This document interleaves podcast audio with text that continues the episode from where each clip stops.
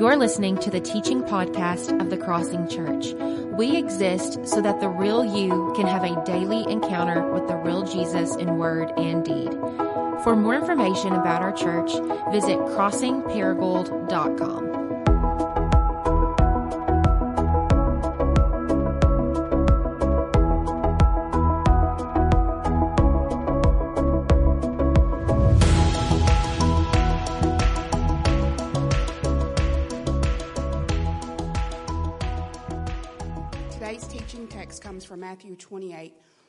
1 through 10. After the Sabbath at dawn on the first day of the week, Mary Magdalene and the other Mary went to look at the tomb.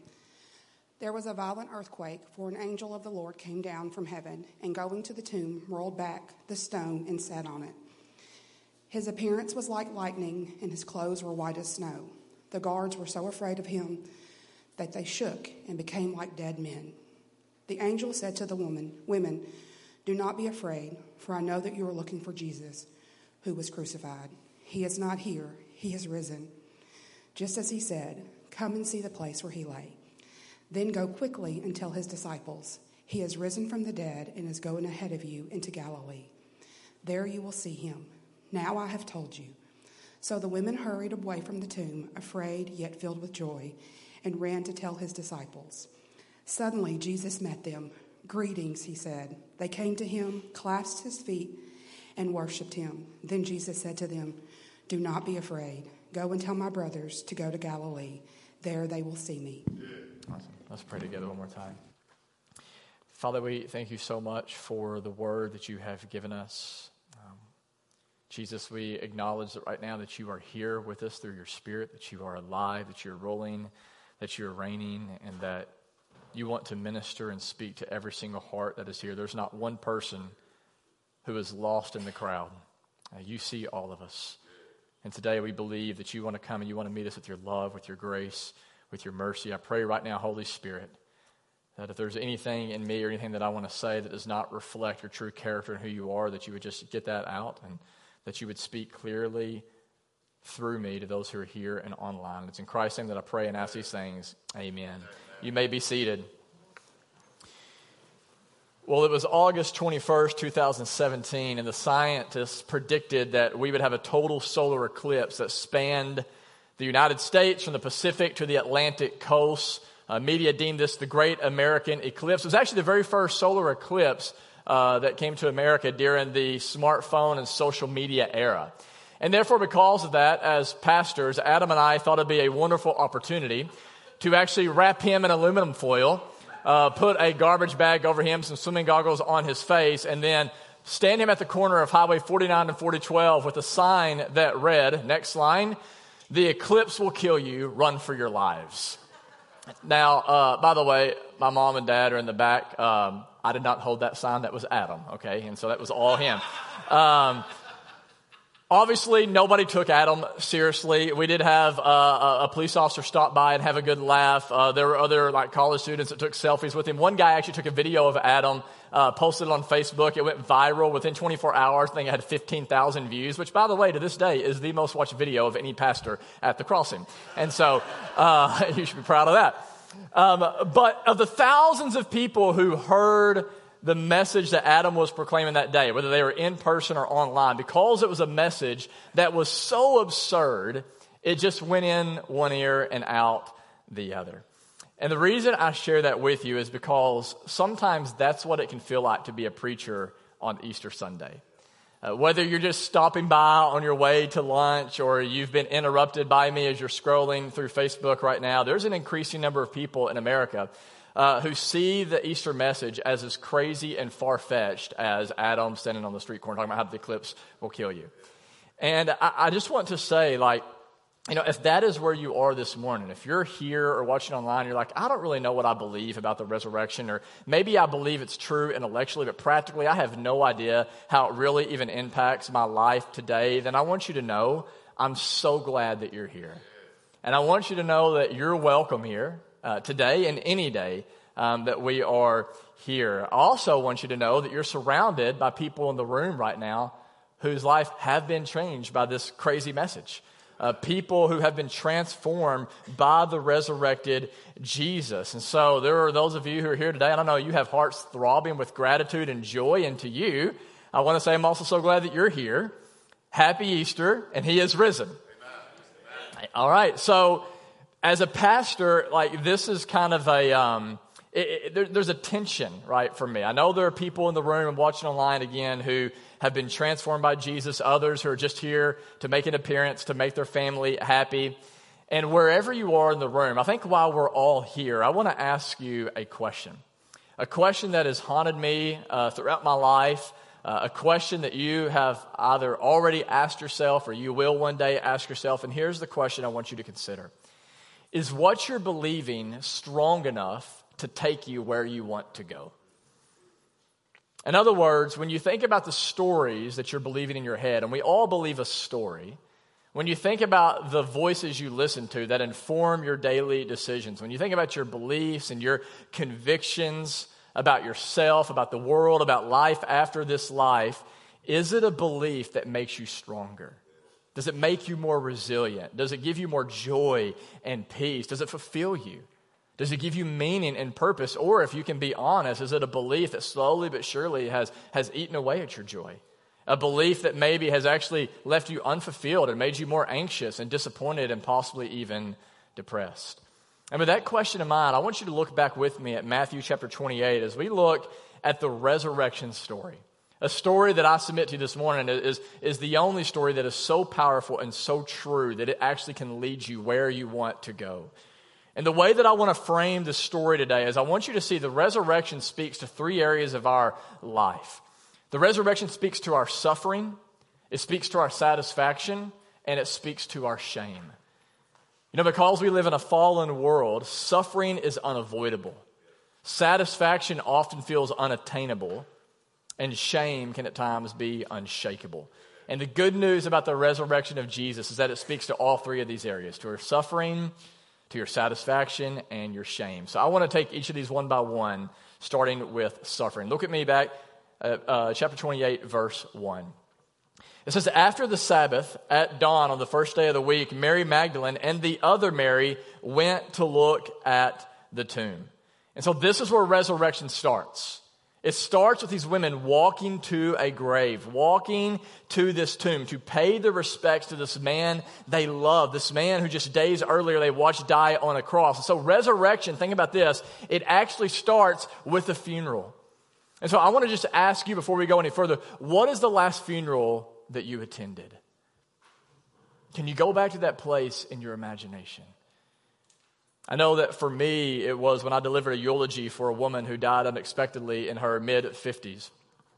And it was a time like pretty much any other funeral I've ever performed where I show up to try to bring these words that will comfort the family, but then I find that my words are often pinned to the floor by the weight of their grief.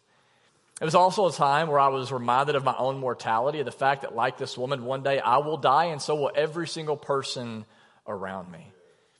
Tim Keller is actually a pastor in New York who's dying of pancreatic cancer right now. And here's what he says Death is still, for the most part, totally random. Doesn't it feel that way? And it's absolutely coming. Therefore, no matter what precautions we take, no matter how well we have put together a good life, no matter how hard we have worked to be healthy, wealthy, uh, wealthy, comfortable with friends and family, and successful with our career, death will inevitably ruin it all. Or as Damien Eccles once put it, death is the great wrecking ball that destroys everything. And it is in this place of death, think about this, in this place of suffering where Easter morning begins. The women are walking to the tomb. They're walking to a grave, this place where Jesus, the Messiah, was buried. And because that is true, what I want you to get this morning is that when it comes to suffering, the God of the Bible is a God that you can trust. This is a God who actually has the courage to take his own medicine. He's a God who crawls into the mess of your own life and he feels the darkness that we have all felt with the loneliness that we have all felt. This is a God who actually cries at funerals, the Bible tells us. He bleeds when he's cut, and he himself was nailed to a cross where he would be publicly executed for the forgiveness of your sins and my sins. So, this is a God, listen, who is in no way a stranger to whatever suffering that you are experiencing today. I recently read a book by Elie Wiesel, who was a Holocaust survivor. He tells a story about a time that he was a prisoner in Auschwitz. And in his book, he explains about how anytime a fellow prisoner was hanged for his offenses, they would make all the other prisoners watch. And on this one particular day, three prisoners were executed. There were two men, one on the right and one on the left, and in the middle was a small child, a little boy. The picture was biblical. It was like Golgotha, two offenders on either side, while in the middle hung this picture of innocence. After the hanging, the guards would force the prisoners to walk in front of the gallows as a warning of, hey, this is what will happen to you if you disobey us. And on that day, when he walked past these gallows, the two men were deceased, but the boy was too light. He didn't weigh enough. And so he hung there, kicking his legs and fidgeting his body for over half an hour until eventually he too would die. And in his book, Wiesel describes getting close enough to see the boy's face, to see the suffering, to see the injustice. And he says, behind him, just loud enough, he heard a man whisper under his breath, Where is God? And from within me, Wiesel writes, I heard a voice, Where is he? This is where, hanging from this gallows. You see, Jesus, when he was on earth, said, If you've seen me, you've seen the Father. Jesus is God in the flesh. The one who left a perfect place in heaven and he came to this planet as the only true innocent son to ever live. And then, on his own free will, he chose to suffer and die between two tim- criminals on a cross, the most horrific death any human could ever die. And what makes Jesus' death actually unique is not that it was a death by crucifixion. A lot of people actually died from crucifixion during those days. What made Jesus' death unique is that it was actually promised. Have you ever thought about that? That hundreds of years before Jesus died, right? Jesus did not die because of a series of unfortunate events. Like his death was promised by God through the prophets. And there's a lot of different prophecies I could read to you. This is just one from Isaiah 53. This is hundreds of years before Jesus was even born. And here's what the prophet Isaiah said in Isaiah 53, verse 3 He was despised and rejected by mankind, a man of suffering, familiar with pain like one whom people hide their faces, he was despised and we held him in low esteem. Surely he took up our pain and he bore our suffering. Yet we consider him punished by God, stricken by him, and afflicted. But he was pierced for our transgressions, he was crucified for our iniquities. The punishment that brought us peace was on him, and by his wounds we are healed. The reason Jesus came to this earth was to suffer and die. That's why he came.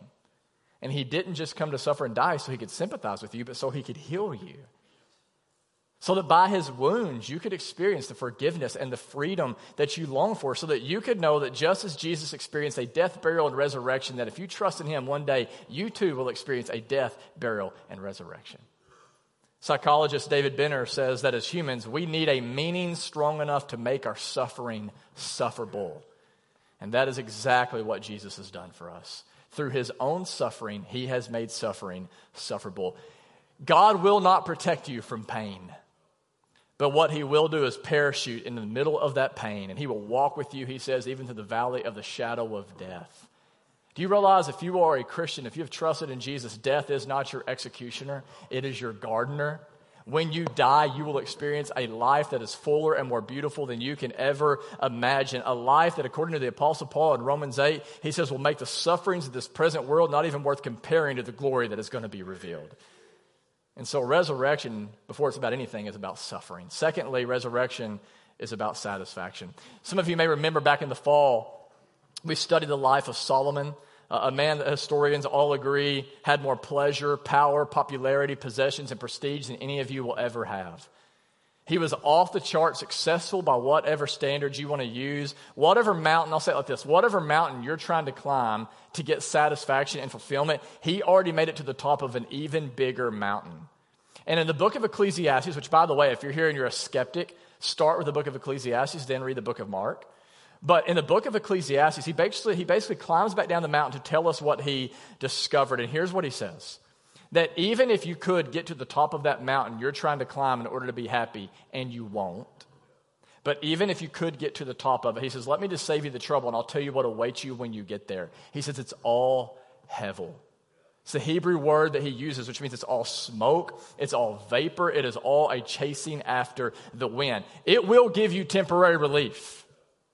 It will give you some temporary satisfaction. It may numb your pain for a season, but in the end, it will not fill the gap of eternity. It will never do for you what you think it's going to do for you.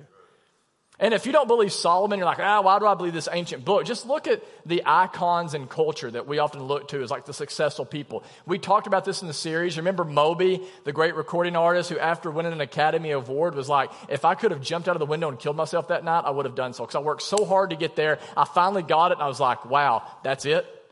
I think of Tom Brady, right, in his interview in 60 Minutes, who won his sixth Super Bowl, and it's like, I have, I just keep thinking to myself, there's got to be more to life than this. Or I think about Boris Becker, who became the youngest person to ever win a Grand Slam. And after winning it, he literally was suicidal because, like, I worked my whole life from a kid to adult to get here, and it was nothing. It was vanity, it was hevel. I read a tweet just this past week from the former basketball coach of Greene County Tech. He's just retired recently and he's reflecting on his life and was tweeting.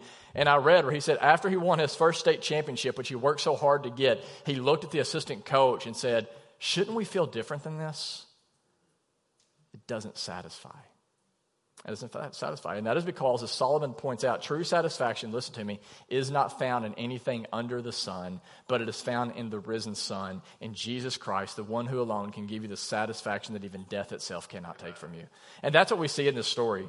Right? If you think back and, and right here in, in chapter 28, the two women are on their way to the tomb. And imagine the scene. They arrive, and there's this angel who just has rolled the stone away and is just sitting there on the stone chilling. And the two guards have passed out from fear. I mean, they're paralyzed in fear because, by the way, when you think of angels, they're not like these little cute little babies that like float around on clouds and like pluck harps. Like they're warriors of light. Anytime someone meets an angel in the scripture, they are terrified. And so here's this angel sitting on the stone. The women roll up and immediately they also are afraid. But then look at verse five. The angel said to the women, do not be afraid. Look at this. For I know what you are looking for. You are looking for Jesus. What are you looking for this morning? I know what you're looking for. You're looking for Jesus who was crucified, but he is not here. He has risen, just as he said. Come and see the place where he lay. Then go quickly and tell the disciples he has risen from the dead and is going ahead of you into Galilee. There you will see him. Now I have told you. So the women hurried away from the tomb. They were afraid, yet filled with joy. They're still afraid of what they just experienced, this crazy warrior of light, but they're filled with joy over this news about Jesus. In verse 9, suddenly Jesus meets them and says, Greetings. And in the Greek, by the way, that is a warm, playful type uh, greeting. I love it. Greetings, he says. And they came and they clasped Jesus' feet and they worshiped. And don't miss verse 10. And he said to them, Do not be afraid. In other words, you no longer have to live with this mixture of paralyzing fear and joy. Because I am back from the dead, you can now have true joy, pure joy, undiluted, unchanging joy that is not rooted in your circumstances, but in me, the one who has conquered sin, death, and hell. For some of you in here this morning, you look good on the outside, but if you can be honest, inside there is little joy and a lot of fear, a lot of anxiety. And possibly that is because for some of you, you are searching for satisfaction in someone or something other than Jesus. Rather than anchoring your hope in Christ, you're building your life on what Jesus referred to as the sinking sand, on someone or something that you know can either die or fade away, something that you cannot trust will always be there with you. And if that is where you are this morning, the invitation from Jesus is to go from chasing the wind to clinging to Him, to attach yourself to Jesus, to worship Jesus like these women who alone can give you the salvation and the satisfaction that you are longing for. So the resurrection is about suffering.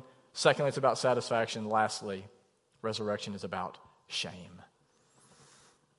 In the brutally honest biography of a man named Joseph Knotts, he describes the best day of his life that came at the age of 12 when he hung out with his best friend Colin. He said they went to the movies that night and they came home, they ordered pizza, and they made root beer floats. The next morning, Joseph, along with Colin's family, all sat around the table and they had a pancake breakfast together. And then after breakfast, Colin's mom drove Joseph home, and she always drove him back home to the house where Colin pretended to live his fake life that he had convinced others was true. And what would happen is she would drop Colin off at the door, and whenever he saw her drive away, he would then walk a mile down the road to the house that he actually lived in. But on this day, she went to drop him off, and there was another family that was clearly not his family outside playing in the front yard. This woman began to put the pieces together, and she looked at this 12 year old boy and she said, Where do you actually live, Joseph?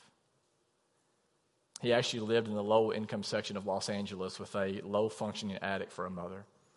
His home just happened to be like on the border of the, of the school zone where all the other kids in his class had two parents in the home and did things like pancake breakfasts on Saturdays. Where do you actually live, Joseph? She asked from the driver's seat of her Mercedes coupe. At first, he pretended he didn't hear her.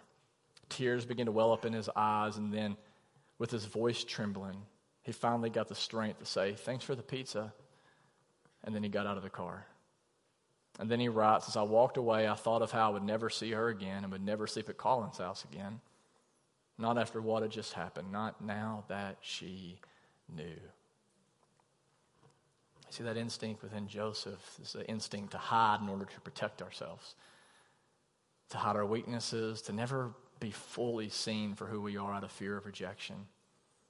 And it's actually an instinct that goes all the way back to the garden in Genesis chapter 3, where Adam and Eve, they eat this fruit from the, the only tree God said don't eat from. They eat of it, immediately, they, because they sin against God, they go from, from walking with Him in the cool of the garden to actually hiding behind leaves in shame. And when you think of shame, don't think of guilt. They're two different things. Guilt says, I've done something bad, but shame says, I am bad. Guilt is like a stain on your shirt, but shame is like a disfigured face. It feels like this permanent part of you that you have to mask and hide because if people could see that part of you, they would reject you. Ed Welch says this Shame is the deep sense that you are inherently flawed, unacceptable, and unworthy of love, either because of something you have done or because of something that has been done to you. And so sometimes shame is the result of bad things we've done. Think of Adam and Eve in the garden, but then sometimes shame is the result of bad things that have been done to us. Some of you in the room today, you've experienced abuse. That'd be physical, sexual, or verbal. Some of you have been divorced, you've been cheated on, you've been bullied, you've been abandoned by a parent. And as a result, because of something bad that has been done to you, you carry a deep sense of shame. And, and here's what shame says in essence. Shame is the voice that says, I am defective, I am damaged, I'm broken, I'm flawed, I'm dirty, I'm ugly, I'm impure, I'm disgusting, I'm unlovable, I'm weak, I'm pitiful, I'm insignificant, I'm stupid, I'm worthless, I am unwanted. For some of you, that is the voice that is loudly playing through your head, maybe even right now. And if that is where you are, I want to encourage you to lift your eyes off of yourself and onto the risen Jesus, who will meet you in your shame and cover you with his love. This is what we see in verse 10. It's kind of a throwaway verse, but it's so powerful. He says to the women, final verse we'll look at, Go tell my brothers to go to Galilee. There they will see me. Who is Jesus talking about when he says, Go tell my brothers? Yeah. He's talking about Simon and his disciples. He's talking about these guys who literally had just rejected him, abandoned him, denied him. And what's incredible to me is rather than Jesus holding a grudge against his disciples, rather than rubbing their failures and flaws in their face, listen, guys, in the only place in all of Jesus' life, he decides right here to refer to them not as his disciples, but as his brothers. Why? Because what Jesus wants to make abundantly clear to every single one of you here and watching online is this your relationship with God is not dependent on what you do for Him, but what He has done for you. The love that Jesus has for you right now is not dependent on how well you perform for Him, but in His perfect performance on your behalf. And it is so important that we get that because the Bible is clear. All of us in the room today have sinned and we've all fallen short of God's glory. All of us have things in our life we are not proud of. We all have things that we've done or thoughts that we've had in our heads. Maybe even this last week, I know I have things that I would never want anybody else to know about. And the bad news is God actually sees all of that. The good news is that if you look to the risen Jesus, if you will trust in the perfect life of Jesus, that he lived a sinless life you could not live, and he died a death on a cross. You deserve to die for your sins, and he rose from the dead, conquering sin, death, and hell. If you will trust in that, then you can right now stand before God as you are holy, blameless, and accepted. 2 Corinthians 5.21 says that God made him, talking about Jesus, who knew no sin, to be sin so that you could become the righteousness of God. Hebrews 10.10 says that we have been made holy through Jesus once and for all. What that means is where you sit right now, no matter what you've done this week, you look perfect in the eyes of God. He loves you with the same love that he loves his own son, Jesus. You're loved unconditionally, without qualification and restriction. And because this is a message that is so hard to believe and even harder to experience it, we need to remind each other of this over and over and over. Sometime back, I lost my cool with my daughter. I'll spare you the details today since it's Easter Sunday. But I've, I've realized that I can be anxious, and in my attempt to get bigger than my fear, I can sometimes rage internally. And I was in this moment of rage where I began to yell at my daughter and begin to shame her. She wasn't doing what I wanted to do, and so I like to use shame to motivate her sometimes because it works to get the job done. And immediately, like I knew what I was doing was wrong. I was hurting her, and so I decided to atone for my sins by taking her out for ice cream because ice cream covers a multitude of sins. Uh, and man, I was walking in so much shame. And so I apologized to her over and over. And I think like the third time I apologized to her, she looked right at me and she said, Dad, Jesus really does forgive you. And so do I. And then she said, You don't have to be perfect because he's perfect. And I know, like, maybe for some of you, you're like, okay, like, I know that maybe to some of you, I just sound like I'm a cheesy pastor right now who always has a little bit of a temper as well. Um, who's just telling this cheesy story on Easter, but that was a real event in my life. Like that actually happened. And in that moment, God used my daughter as a conduit of His love to, in that moment, absolve my shame. And the reason that moment's so powerful is because, you know, here's the reality nobody will ever hurt my daughter more than I will. I don't know if you've ever thought about that. That's one of the gut wrenching realities of living in a fallen world is the people that we love the most are the ones who oftentimes are most negatively impacted by our own sin. You will never be more negatively impacted by me than my own family will. And so on that day, knowing that, as I'm sitting in shame because of this Grand Canyon sized gap between who I am and who I want to be, between my intentions and my actions, on that day when my daughter says to me, Dad, Jesus really does forgive you then it's not cheesy. It's powerful and it's freeing and it's life giving. And the whole reason I share that is just to say this nobody has been hurt more by your sin than Jesus. But rather than him holding your sins over your head, despite the fact that he still sees your judgmental attitude, your selfish ambition, your self destructive patterns, your failures, and your flaws, rather than shaming you, he extends to you today forgiveness.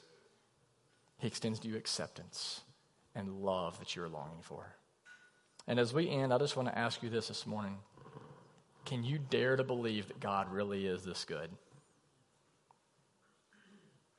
Can you really believe that He's this present? That He's this loving? That He's this gracious? That He's this merciful? You see, if the Easter story is just a fairy tale, then, then here's what's going to happen. If that's all this is, then the best it can do is give you some warm and fuzzies as you head out into the foyer in a couple minutes and take pictures in your pastel shirts and then go to lunch and hunt Easter eggs or whatever it is that you do. Like, that's the best it can do. But if the resurrection is an actual event, and it is, and Jesus really conquered the grave, and he did, then your unquenchable desires can be satisfied.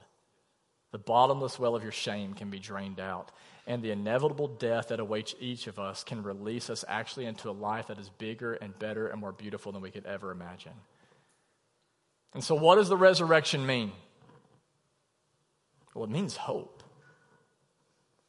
And I don't mean like fairy tale, like distant escapism hope. I mean like a hope that is as durable and rugged and eternal and immortal and glorious as the resurrection of Jesus. And so, as we end this morning, I just want to give you an opportunity. If you don't know this hope, if you don't know this God, He's too good to put off another day. He's too good to wait. He's too good to ignore. Maybe for some of you, you're standing here today. I love John's account of the resurrection where him and Peter run to the, to the tomb. And he points out in there that he actually beat Peter to the tomb, which is funny. He wanted to just throw that in there. But then Peter actually went into the tomb, but John, he, tells on himself, he said, I stayed back. He didn't want to go in. And it wasn't until he went into the tomb that he began to believe. Some of you, maybe right now, you are this close to the resurrected Jesus, but you're keeping him at arm's length. You don't want to go all in. And the invitation today is to go all in. Even if you don't have all of your questions answered, that's okay. I don't have all my questions answered. Even if your life's not perfect, that's okay. My life's not perfect. I just told him myself. Like, like, like, go all in. And here's what I think this means, whether you're uh, in person or at home. Here's what I think it means. And I actually want to go ahead and invite the band up. And if you will, just if you will, just close your eyes, just kind of where you are, and, and, and bow your head. I'm not trying to manipulate anybody. I just want to try to eliminate some distractions. If you do not know God in the way that we've talked about, then here's what I'm going to encourage you to do. Would you just, where you are in your heart, say, Jesus, if this is really who you are, then come on.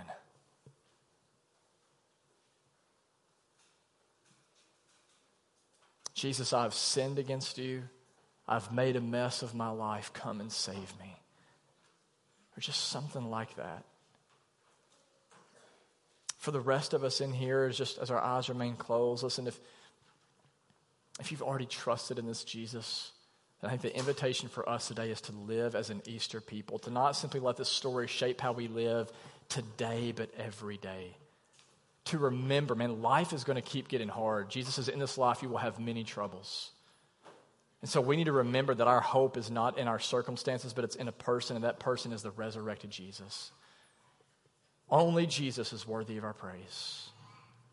Only Jesus can satisfy the deepest desires of our heart. Only Jesus can absolve our shame. Jesus and only Jesus can give us a hope that even death itself cannot take away. I want to pray for each of us, and then after that, we'll stand and we'll sing one final song together. And if you don't have someone else to talk to here about a decision that you've made, maybe today to follow Jesus, that I would encourage you come and get with me, get with one of the pastors. We'd love to connect with you and talk pray, help you with next steps.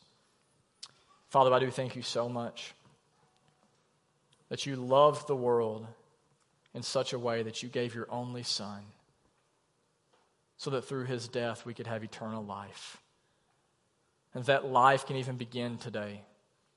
I pray that if there's anyone here right now or watching online who does not know you as who you really are, if they've not experienced you, in a real and tangible way, I pray that would change it right now, Holy Spirit, that you would just open their eyes, that you would regenerate their hearts, help them to receive the gospel, the good news of everything you've accomplished for us, Jesus. For the rest of us in here, I pray that Jesus will realize that, that the story hasn't ended, that you have come to make all things new our minds, our bodies, our souls, our world, and you have invited us to join you in your great redemptive and restoration and resurrection mission. And I pray that as a church, as a people, we would continue to live in light of that great resurrection, and as a result, we would see new life bursting forth. And it's in Christ's name that I pray and ask these things. Amen.